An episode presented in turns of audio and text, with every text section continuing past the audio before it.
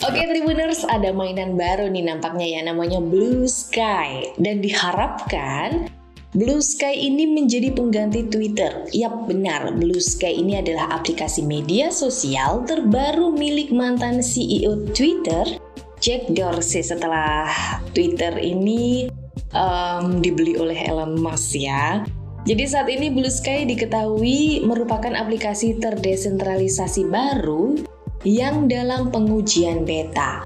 Banyak pendekatan atau pengguna daring yang menanti kehadiran Blue Sky ini. Aku juga penasaran kayak apa sih Blue Sky ini ya? Karena blue uh, itu biru, sky itu langit, berarti langit biru. Loh, sama dong kayak Twitter ya, warnanya biru juga.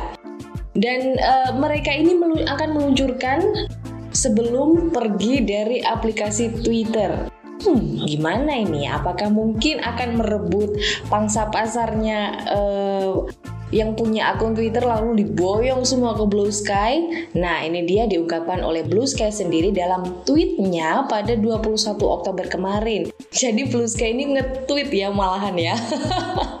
nge-tweet di media sosial lain. Pihak Blue Sky juga menuliskan bahwa dalam dua hari terakhir, hingga tweet tersebut diposting telah ada 30.000 pengguna daring yang menjadi daftar tunggu aplikasi Blue Sky tersendiri. Konsep dasar jaringan yang dikembangkan oleh Blue Sky untuk memungkinkan banyaknya aplikasi sosial yang akan datang adalah AT Protocol. Pada dasarnya, platform baru Dorsey ini akan menjadi pesaing baru bagi setiap perusahaan yang bertujuan untuk memiliki dasar-dasar yang membuat media sosial seperti sekarang ini. Blue Sky mengatakan identitas online seseorang tidak boleh dimiliki oleh perusahaan tanpa akuntabilitas oleh penggunanya. Oh mungkin uh, kalau kita mau login ke sosial media biasanya kan kita login login terus ngisi-ngisi apa kek soal data diri kita tapi kalau di Blue Sky enggak mungkin ya jadi tersedianya protokol AT ini penggunanya dapat memindahkan akunnya dari satu perangkat ke perangkat lainnya tanpa kehilangan data atau grafik sosial di uh, sosial media sebelumnya.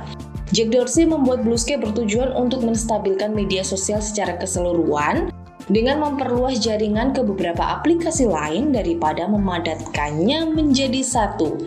Jadi modelnya untuk aplikasi Blue Sky ini adalah terbuka untuk percakapan publik masih sama berdasarkan uh, chat gitu kan ya.